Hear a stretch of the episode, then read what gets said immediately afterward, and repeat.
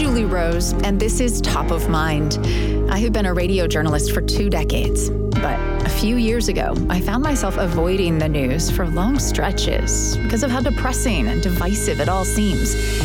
I still wanted to be informed and engaged on important issues, though, and I figured I couldn't be alone in that. So we created this podcast. Each week, we tackle one tough topic in a way that will challenge you, help you feel more empathy, and empower you to become a better citizen, a kinder neighbor, and a more effective advocate. Today, stick with it moments from season four. We've spent the last several months here on Top of Mind assessing the assumptions that drive our decisions. And along the way, I hope you've had more than a few stick with it moments where you've heard a perspective that challenged you, but you chose to keep listening, to stay open and curious, to stick with the discomfort long enough to be glad that you did, because maybe you felt some new empathy or gained some new clarity. I'd love to hear about it. You can email topofmind at byu.edu. And hopefully, those experiences have been good practice for sticking with it when you encounter challenging perspectives in your daily life. Because that is how we become better citizens, kinder neighbors, and more effective advocates, which, as you know, is our goal on the podcast. So, today, the Top of Mind team is reflecting on stick with it moments that we had while working on season four. Hello, my name is Samuel Benson, and I've been uh, producing on the Top of Mind team for about a year now. It's great to have you, Samuel. Thanks for coming in. Thanks. So, what episode during the season brought you a stick with it moment? Yeah, so my stick with it moment was from actually the the very first episode of the season, a season four, um, which was about this, you know, whether living longer is can conflict with dying well, sort of this idea about extending life um, at any cost. So yeah, so this one grappled a lot with end of life decisions and what it means to die well. Um, what caused you to feel uncomfortable? Uh, to that kind of forced this stick with it moment for you? Yeah, so I mean, in often when we talk about these stick with it moments, it's often like an idea that maybe we like disagreed with or brought us some discomfort. But in this case, I, I didn't, you know, disagree with anything the guests were saying. What was hard for me and what brought this discomfort was the general concept of of death, right? Um, I have always, since I was very, very young, grappled with this pretty intense fear, uh, like of of death and of life ending. Uh, and so when I when I saw that this was sort of one of the ideas we wanted to work on, and the conversation came up, um, I was it was hard. I was hesitant because I was. I knew that that would I'd have to prepare myself and set myself up for a lot of dealing with a lot of thoughts that are hard for me to grapple with and with a lot of feelings that make me you know lack for lack of better words sc- scared and, Right. and afraid and uncomfortable so Oh, Yeah. Well, and which is you know of course understandable. Of course, a, a yeah. lot of us are uncomfortable with the. In fact, that was one of the kind of key themes of the, of the episode. was like yeah. if we could get more comfortable with thinking about, anticipating, planning, discussing, whatever, um, uh, what we want our deaths to be like, that that we might actually be able to have better deaths, of for lack of a better way to say it. But um, so so I appreciate you sharing that, and Of course, and yeah. um, and I guess as you were mentioning, in this case, then your your a stick with it moment always in, includes sort of a gut res- reaction to like bail out or get defensive, and in this case, it sounds like it was to sort of shut it off, like to say. I mean, unfortunately for you, you're a producer, you're in the room, like you couldn't Right, just bail yeah. out, but you could certainly have disengaged from those conversations or sort of tried to put a wall up and not think not think deeply about them.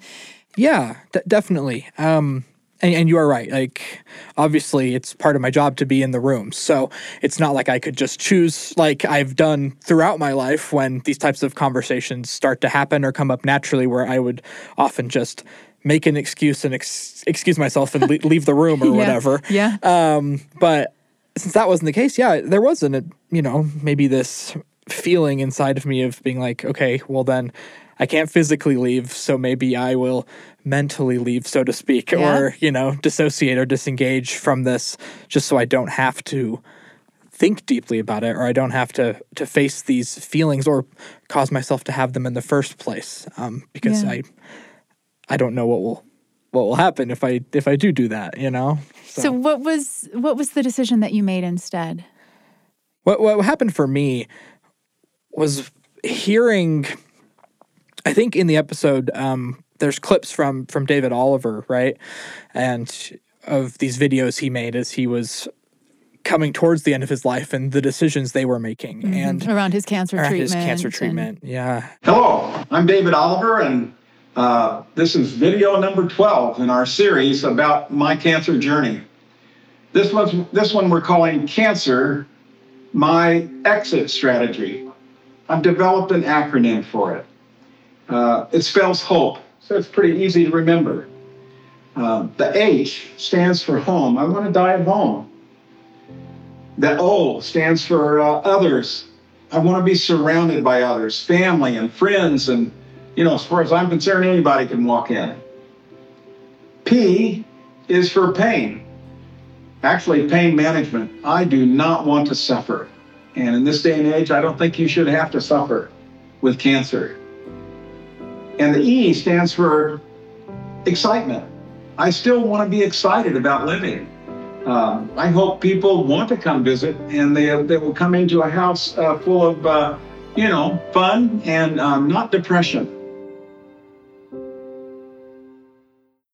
Hearing him sort of speak with such I don't know, like this like such hope and such like optimism because he had taken control even though like, you know, there was a lack of control in terms of he couldn't he didn't choose to have cancer obviously and couldn't make those mm-hmm. choices but he was able to take control of the things that mattered the most to him which was to you know make sure he was surrounded by family to make sure that he lived the most life he could, it, it really changed my perspective about if we can think about death more in the the, the idea of thinking about life first, right? Because if we spend all of our time, you know, and he could have spent all of his time just wallowing and being being depressed that oh this is you know I only have this much time left. He he chose to change his perception of it um, about okay well then how much life can i live still? You know i'm not going to waste that. And uh, that was helpful for me to know that oh okay I- i don't have to if i spend all of my life and spend all my time disengaging from these from death and not thinking about it you know will i will i when it happens to everyone like we say in the episode it's inevitable. If i you know i don't want to get to that point having spent all of my life ignoring it and then not being prepared and not being in a place where I can, you know, if I end up in a situation like David Oliver did, where I'm like, now suddenly I have to confront this and I've spent my whole life trying to run away from it, that's going to make it, you know, that much worse if I don't change my mindset. Yeah. So uh, thanks for sharing that, Yeah. Samuel. I, I, um, a couple of things stand out to me. So we think about a stick with it experience as sort of feeling an instinct to back away, Yeah. to shut it down, making the choice instead to stay open and curious or humble or whatever the case may be, um, which was in your case being willing to listen Yeah. and be in the room and not disengage from from the conversations that we were having as a team as well as the conversations that ultimately played out in the course of the episode course, yeah. which i can imagine there were there are a lot of people who would see an episode titled you know when living longer conflicts with dying well and they're like oh good da- i no thank you i don't Yeah. i'm not in a place right now to be thinking you, about death please. and of course that's an individual choice for a lot of us but that was one of the things that i certainly came away from that episode as well realizing you know i it, uh, the more comfortable I can be thinking about discussing planning for death, the the the better I can live and make sure that my life is is you know Yeah. that I maximize my opportunity to live. So it's interesting that that for you the payoff and oftentimes with stick with it, you know, the staying open and the curious leads either to some sort of like aha moment or maybe just a oh I never thought of it that way shifting the lens to where it wasn't actually an episode about death for you, it was an episode about living. Yeah. Um, and and honestly, I, I've I think I've been able to have since then more conversations about it and be more open and it, just so happened that as the at the time we were developing this episode that my my grandfather, my paternal grandfather, ended up going into hospice care, and mm.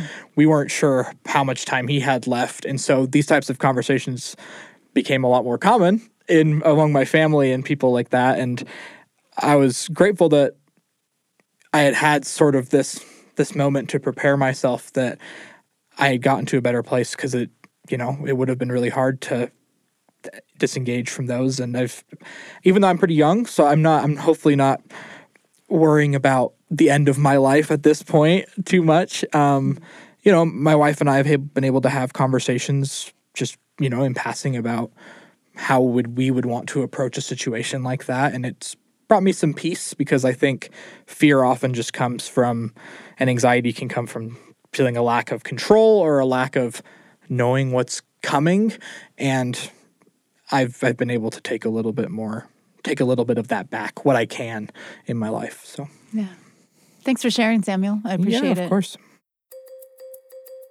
I'm Alayna Beck. I'm from Boise, Idaho, and I've been at Top of Mind for about five months. What drew you to the job? Um, I really love the variety of subjects that we address and how expansive the world has become to me as I've been interacting with new people all the time. So, what was your stick with it experience in this last season? My stick with it moment came as I was working on the Fines episode, episode 10 of this season, and simultaneously the immigration episode. The Fines episode was looking at how we motivate people through money and how fines can act as incentives, but also looking at the unintended consequences when we motivate people with money and how that isn't always as effective as we think it is. The immigration episode was looking at immigration through a new lens, not just about permanency and the American identity of who needs to be here or should be here, but about the American labor shortage and how we can or shouldn't maybe help our labor shortage with temporary visa workers. So what um what what was challenging for you? Yes, so I was working on them kind of simultaneously. I was looking at Yuri Gneezy's studies and what he had to say about fines and incentives. And I thought it was really interesting. I thought it was cool for sure. Um, but I didn't really see how it fit in with the rest of the episode and why we were including it when we're like talking about Lisa Foster's work and like that seemed they did not seem comparable or to match for me, but it wasn't like a big deal. Yeah. It just didn't make sense. Okay, so this is an episode listeners might recall where we talk extensively about fines in the criminal justice system and how those can have um, harmful effects in a lot of cases or unintended consequences. Um, but then we do end the episode with a conversation with a behavioral economist who's sort of trying to unpick for us the ways in which mm-hmm. fines mm-hmm. can uh, backfire sometimes and actually encourage yes. the behavior you're trying to mm-hmm. deter. So so it seemed to you you were kind of like I don't know what this guy has much to do with anything. It yeah. didn't feel very engaging to you. Exactly. He was okay. just talking about daycares, like his child's daycare and also just school districts fining parents for pulling their kids out of school early. I was like, okay, okay that's fine but okay. So if a stick with it experience is one where at a certain point you want to, you know, disengage mm-hmm. because you feel like it's either irrelevant to you, was your feeling in this case. It wasn't necessarily yeah. like it was making a, you angry. Mm-hmm. Okay. Yeah, um, it, it, was just fine. It was there. But this connects then for you to the next episode yes. in the season, which was about immigration and the job market. Mm-hmm. Exactly. So I was at the same time also working on the immigration episode and I was looking at Oren Cass and Oren Cass is a um, is an economic policy analyst with a conservative organization called American Compass. They're a conservative think tank, um, and and so w- was there a specific part of his position that that that was challenging for you? Yes. Um, so when he was talking about wanting to do away with all temporary visa worker programs. That seemed extreme to me. So here's that exchange then from the interview as well as the episode where Oren Cass explains his position on that. With a secure border, would you like to also see America see fewer immigrants overall coming into the United States legally? So, so if we could actually enforce our immigration laws effectively, I think a very important thing to then do is to phase down and ultimately out these temporary worker programs. To have them completely go away. Correct. I don't think there's there's any economic rationale for having the kinds of temporary visa programs either for low skilled or high skilled workers that we have today. Okay, Alayna, so this triggered a, a, stick with it moment for you. What was your reaction? What was your inclination in hearing his position on guest worker programs? Yeah, there was a lot of resistance. I felt myself pulling away, all the feelings that we've all experienced before when we hear something we don't like or we directly disagree with. Um, I definitely identified more with what Rebecca Smith and Lant Pritchett were saying in the episode. I didn't understand how you could think there was a reason to deny people the opportunity to come work in America when it would be so beneficial to them and they didn't have that opportunity where they were born, which is not something that they can control. And then there was a moment when I was talking with a friend and she was just casually asking me about work and what I was working on. And so I was talking about these two episodes that I was working on fines and immigration. Um, and as I was talking about it, just explaining the ideas and concepts and the perspectives we were trying to present, they started connecting in my mind and I started seeing them differently.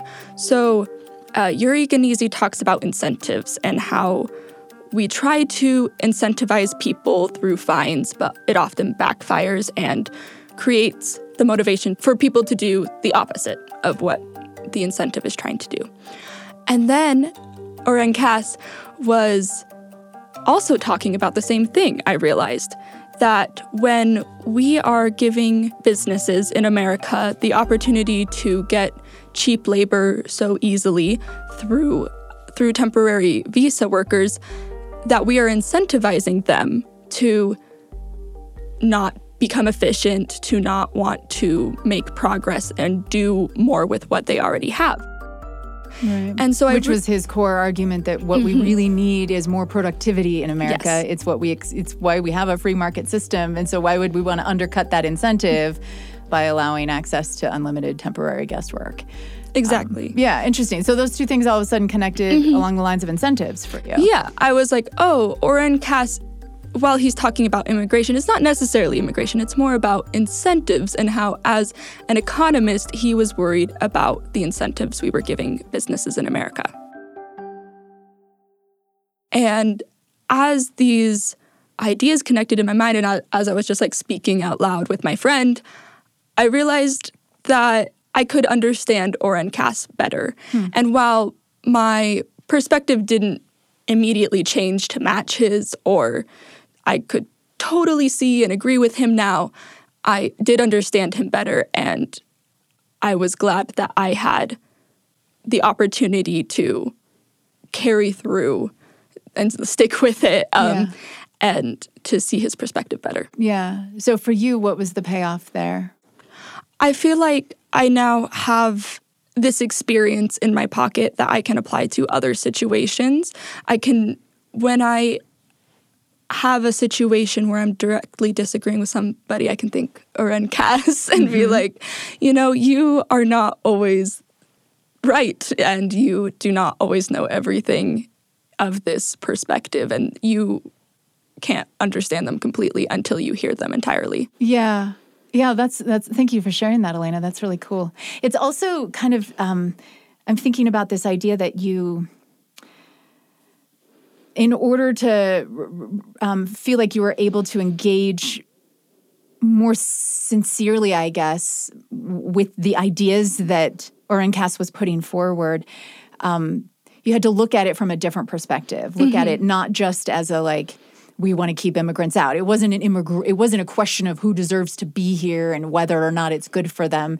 He had he was taking a very specific lens that has to do with America's economy and what's good for America. And as we point out in the episode, there are lots of different lenses we could look at this through. but if we insist upon looking at it only through one lens, then we're missing a lot of other possibilities that might lead us to a place where we can make more informed decision. And so it was a like for you it was a switch of realizing like, oh, well I'm looking at it from this side and he's looking at it from this side and I can actually I can see how it's rational. Mm-hmm. Yeah, exactly. Without having both of those episodes happening at the same time, I don't think I would have been able to see his perspective as well. Interesting. Yeah. Well, Alayna, thank you so much for your work on both of those episodes and also for sharing this story with us. It's yes. the kind of thing that I really hope listeners experience as well. Yes, of course. I'm happy to be here. Did that episode on immigration and the labor market present you with any stick with it moments?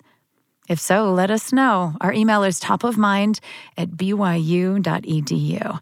We love to hear how the conversations we're having on the podcast strike you. Like this review that we got on Apple Podcasts recently from Sharon in MO. The listener says, I absolutely love Top of Mind. It is helping me to expand my mind and thought process by considering many ways to look at one issue. Well, if you are inclined to leave us a review on Apple Podcasts, we would love to read it. It also helps the algorithm recommend top of mind to new listeners who are also looking to expand their minds and consider new ways of seeing things. Let's get back now to the stick with it stories that our team is sharing as we look back on season four. My name is Vanessa Goodman. I'm from Springville, Utah, and I've been working at Top of Mind for over a year now. What brought you a stick with it moment this season, Vanessa? It was during my time working on episode two about adoption. Working on this episode was personal to me from the beginning because my dad was adopted from Guatemala when he was a baby. And so it's always been something I've known about, something I've been aware of, something part of my family. It's always like a super celebratory story that we tell in our family of how he came to be with my grandparents and his siblings. And kind of just the happy ending of, the, of his adoption story. So I've always thought of it as a super positive thing. You know, if he hadn't been adopted, then he wouldn't have been able to meet my mom and I wouldn't have been born. So it's an essential part of who I am. And so the root then of your discomfort was the notion that we would need to look for, and that you, as a producer on this episode, would need to go out looking for perspectives that that might challenge that story yeah.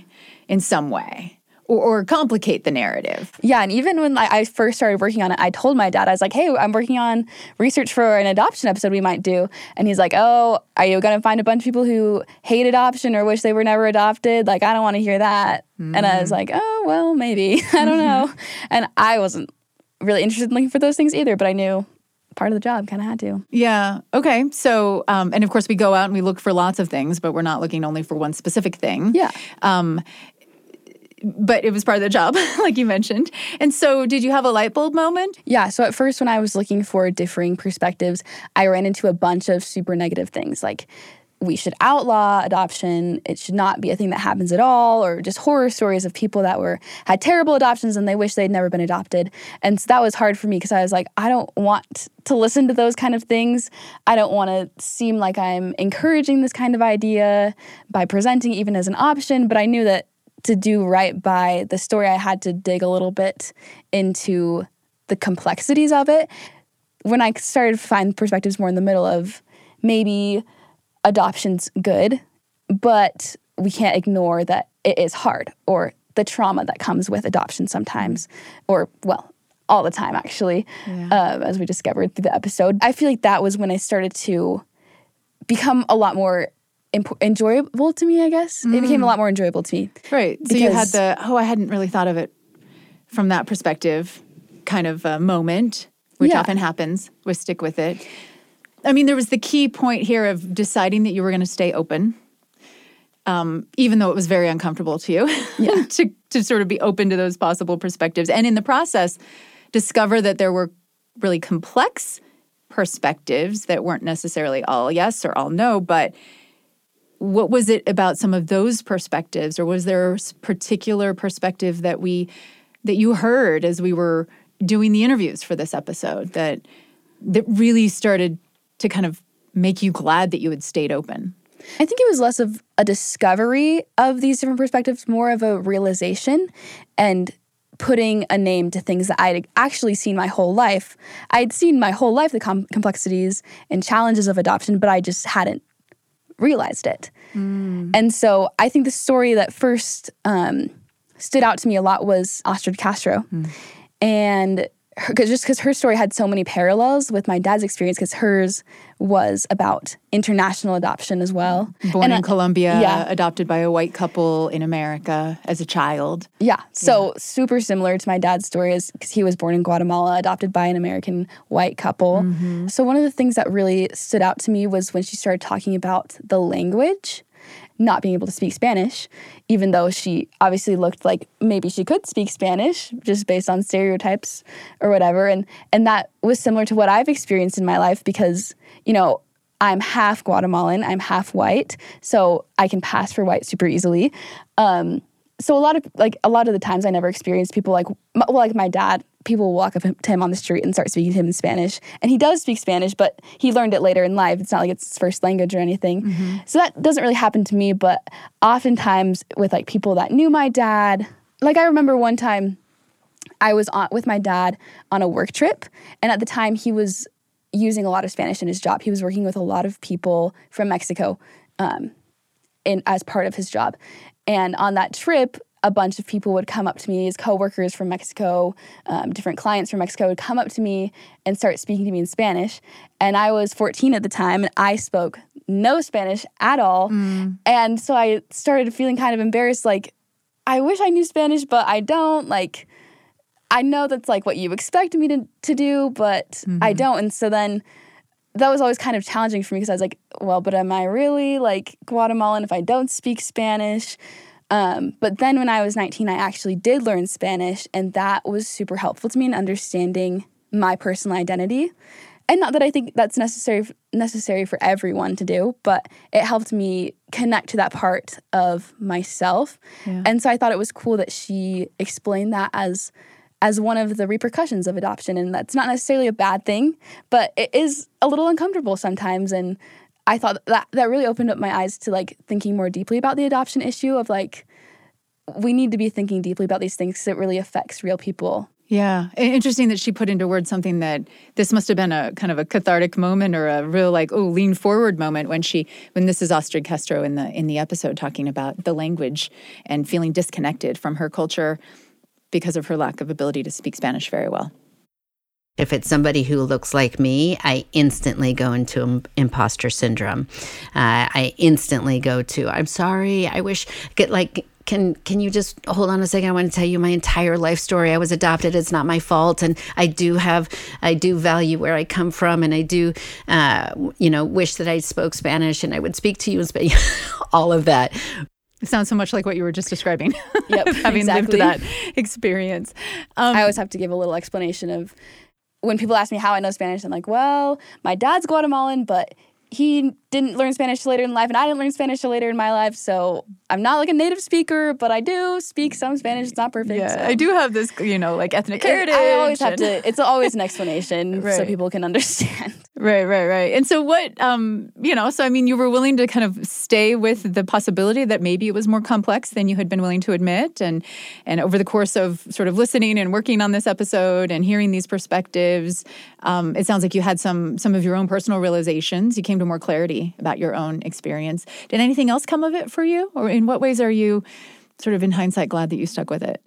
Yeah, I just feel like in general, as I've kept going with this job, kept working on different episodes, it's helped me realize that my experience doesn't necessarily have to be the experience that everyone else has. You know, people have had negative experiences with, with adoption. Um, people have super negative opinions towards it a lot of the time. And just because I don't feel that same way doesn't mean they're wrong. Doesn't mean my experience is wrong or my, my family's experience is wrong. And so it's helped me as I've looked into other topics that are maybe personally applicable to my life, maybe not. I can see that, you know, it's not it's not about my experience necessarily. Not that my experience isn't valid, but it's about helping all perspectives be shown so that we can learn more about it and maybe in the process learn something about ourselves because I think it's so easy to get locked in our own ways of, well, this was my experience, so this is how it is. Mm-hmm. But that's never going to help you progress. And so I think when I'm able to look deeper and put aside maybe the emotion that I have connected with it and analyze things a little deeper while still honoring the experiences that I have, I'm able to to see other perspectives in a more empathetic way and learn a lot more than I could have maybe before. Vanessa, thank you so much for sharing this with us today. Of course. Thank you. I'm Amber Mortensen. I'm from California. I've been working on Top of Mind for the last six months. My stick with it moment this season was on episode three on traffic stops. What was the perspective that challenged you? We had a guest on the podcast, uh, Officer Mark Ross, and we were asking him questions about the disproportionate nature of, uh, well, specifically getting pulled over in why drivers of color are so much more likely to get pulled over. Yeah, and his answer when I heard it just really ticked me off. it felt like a justification of the experience that disenfranchised people tend to go through when it comes to police presence and police action. Mm. He talked about how a major reason that more drivers of color get pulled over is because there's more of a police presence in neighborhoods of color where m- more of the crime in the city is happening. And so but but, but for you it felt like he was uh, blaming people of color yeah. for the crime in their communities. Yes. The answer as i heard it was like in a quiet way it felt to me like it was endorsing the violence that happens, the police violence that does happen in disenfranchised low income neighborhoods. And I, my response was that I wanted it cut from the episode. Mm. I come from the stance of if it ticks me off, it could very well hurt someone else. Mm. Yeah. So you wanted it removed. You worried that it might upset or even hurt some some listeners. Yeah. Um, but it didn't get removed. No. and what happened as you continued to engage with this issue and and chose to stay open and curious ab- about his perspective rather than completely dismiss it out of hand as the episode production continued? Yeah, it was definitely a internal grapple for me because I don't want to hurt people's feelings, but I'm also somewhat of a devil's advocate in my own mind. Mm. And so this felt like a situation where I was standing on the other side from the devil's advocate and shutting it down instead of listening. Um, and I pride myself on being a fairly neutral thinker and accepting a new information very quickly. And then suddenly, for pretty much the first time in like forever, I was faced with something that I did not accept and that ticked me off because when you're having an emotional response to something, you're not at your most logical. Hmm. And that had an impact on me. And so I remember sitting at my workstation thinking, why was this left in? And I realized it was because that was the answer to the question that we asked. If we start sanitizing other people's viewpoints, then we are just another cog in the he said, she said, okay, but what's the actual quote machine that happens in news a lot? And if we had sliced and diced that from the episode, then in a way we are removing other people's ability to make a judgment on that. And that ticks me off when people do it to me. Hmm. I do not like people telling me what to think about someone, but not letting me make my own judgment. And so I had made my judgment, but I was trying to, and I didn't realize that I was doing it until I was looking at the final script. I was trying to make it make a situation where everyone was going to think the way I thought. And that's not cool. Hmm. So how are you different as a result in terms of uh, you know, interacting with or thinking about perspectives that you disagree with? It's been different since because I don't often find myself experiencing things like cognitive dissonance mm. because I am very easy accepting with new information. But this was a big cognitive dissonance for me. And since then, because I've found the answer to it, which is people have a right to share their perspectives. And since I've come through the process of understanding feelings versus my logical side of that, I've been more aware of the fact that, as logical as I think myself to be, emotions do absolutely come into play. And when I'm doing work and I hear something a guest says that I disagree with, or even when I just encounter my sister disagreeing with me, um, I'm able to catch when emotions start overwhelming logic and understanding. Hmm. Yeah, emotions do have a way. I mean, that's the that's the essence of a stick with it, right? Our gut reaction is all fueled by emotion. It's either un- discomfort or disgust or fear, and uh, it's really, really hard to to sort of press pause on those emotions and and choose something else. Choose to stay uncomfortable. Choose to stay open and curious it was an exercise of a number of different principles I've learned throughout my life, but taping them all together and being able to look at what was frustrating me and why I had the just get rid of it childish reaction and looking deeper than that as an adult. How can we have these conversations? And the answer is to take a chill pill on our feelings.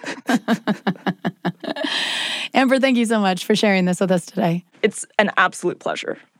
That actually reminds me of a stick with it moment that I had working on episode seven. This is the one about the English language. Linguist Valerie Fridland basically told all of us who get worked up over language pet peeves to take a chill pill because what we don't like is who's doing it. That's really what bothers us. That really stung me. I had to acknowledge in that moment how judgmental I am about the way people talk, and how often I do that judging with a sense of righteousness because there's a right way and a wrong way to speak English. And I'm on the right side, so I have the right to judge.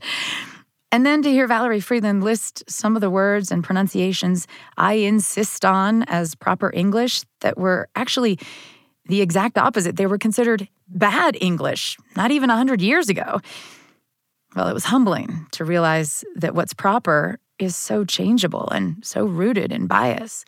Since working on that episode, I am much more aware of how quick I am to judge people as they speak and how hypocritical I am for doing that judging when I'm over here dropping the ly on the end of words and saying like like so much more than I realize. So, how about you?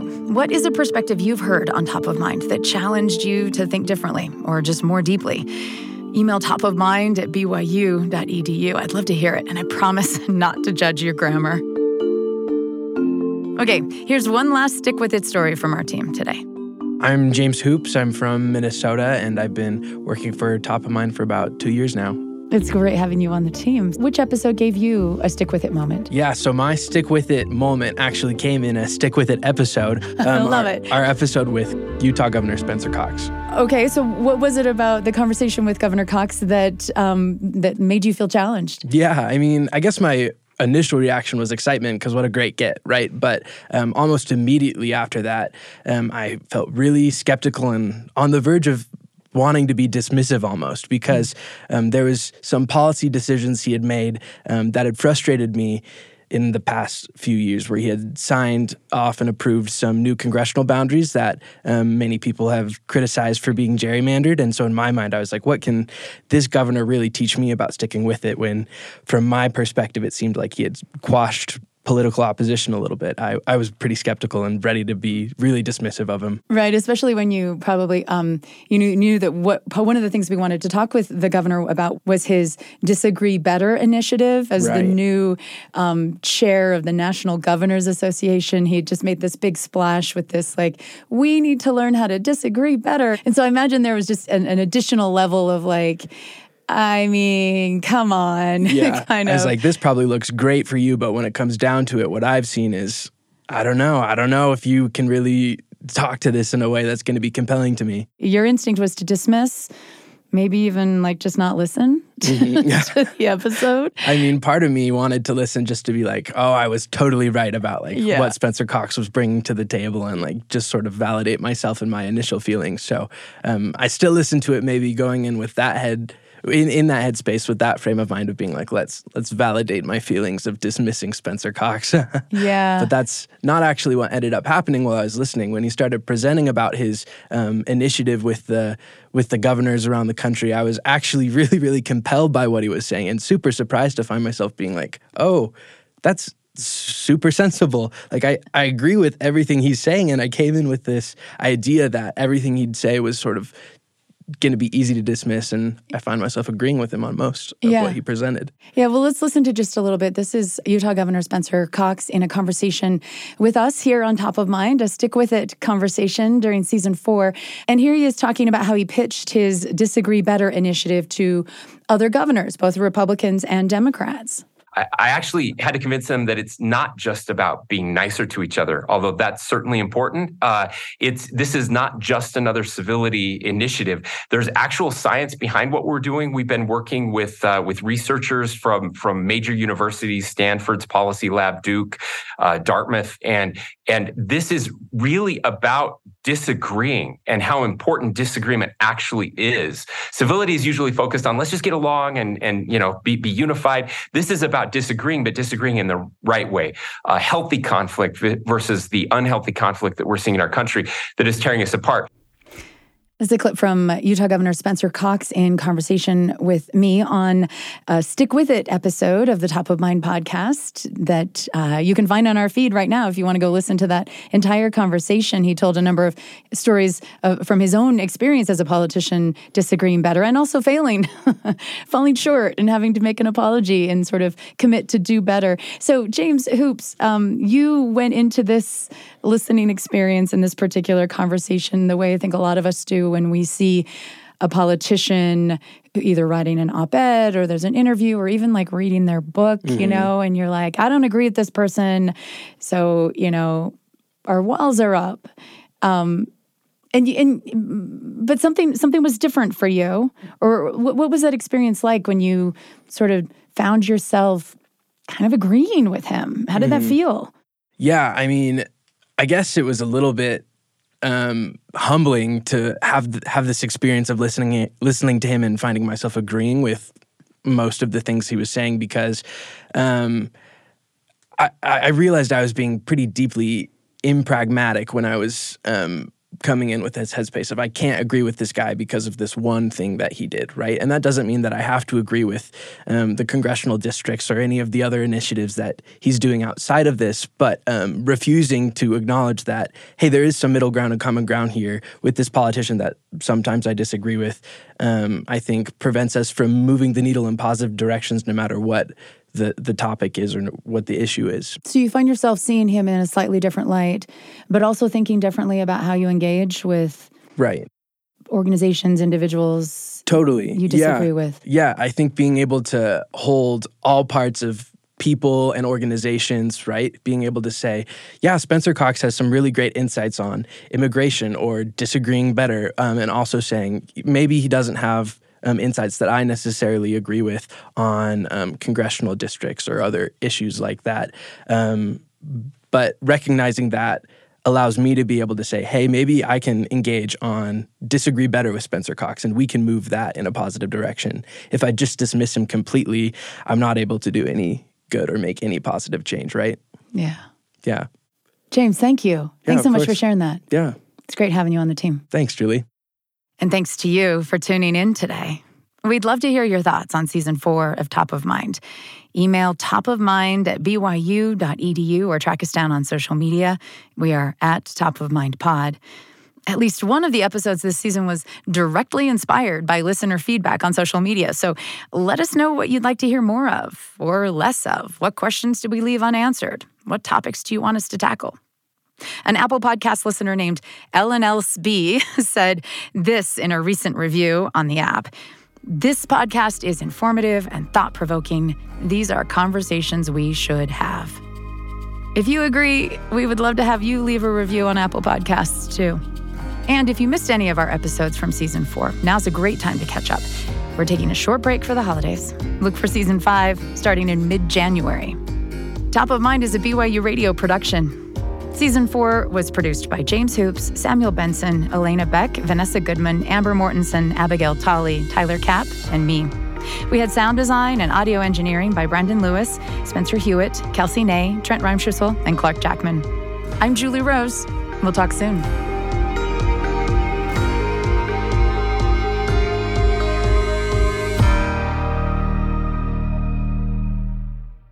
Hey, top of mind listeners, Julie here. I just wanted to let you know about a special treat for you and your family.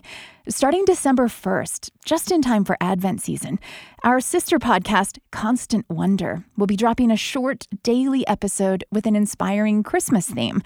Might be a story from nature, art, or the Bible. Because remember, in the story, the Magi were not Jewish, they were coming from the East, from different traditions and yet they're being drawn together in this moment of worship.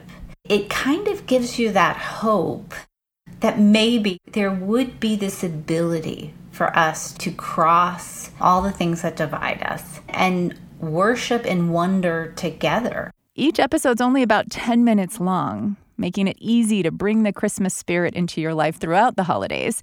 So check out Constant Wonder starting December 1st on your favorite podcast platform or the BYU Radio app.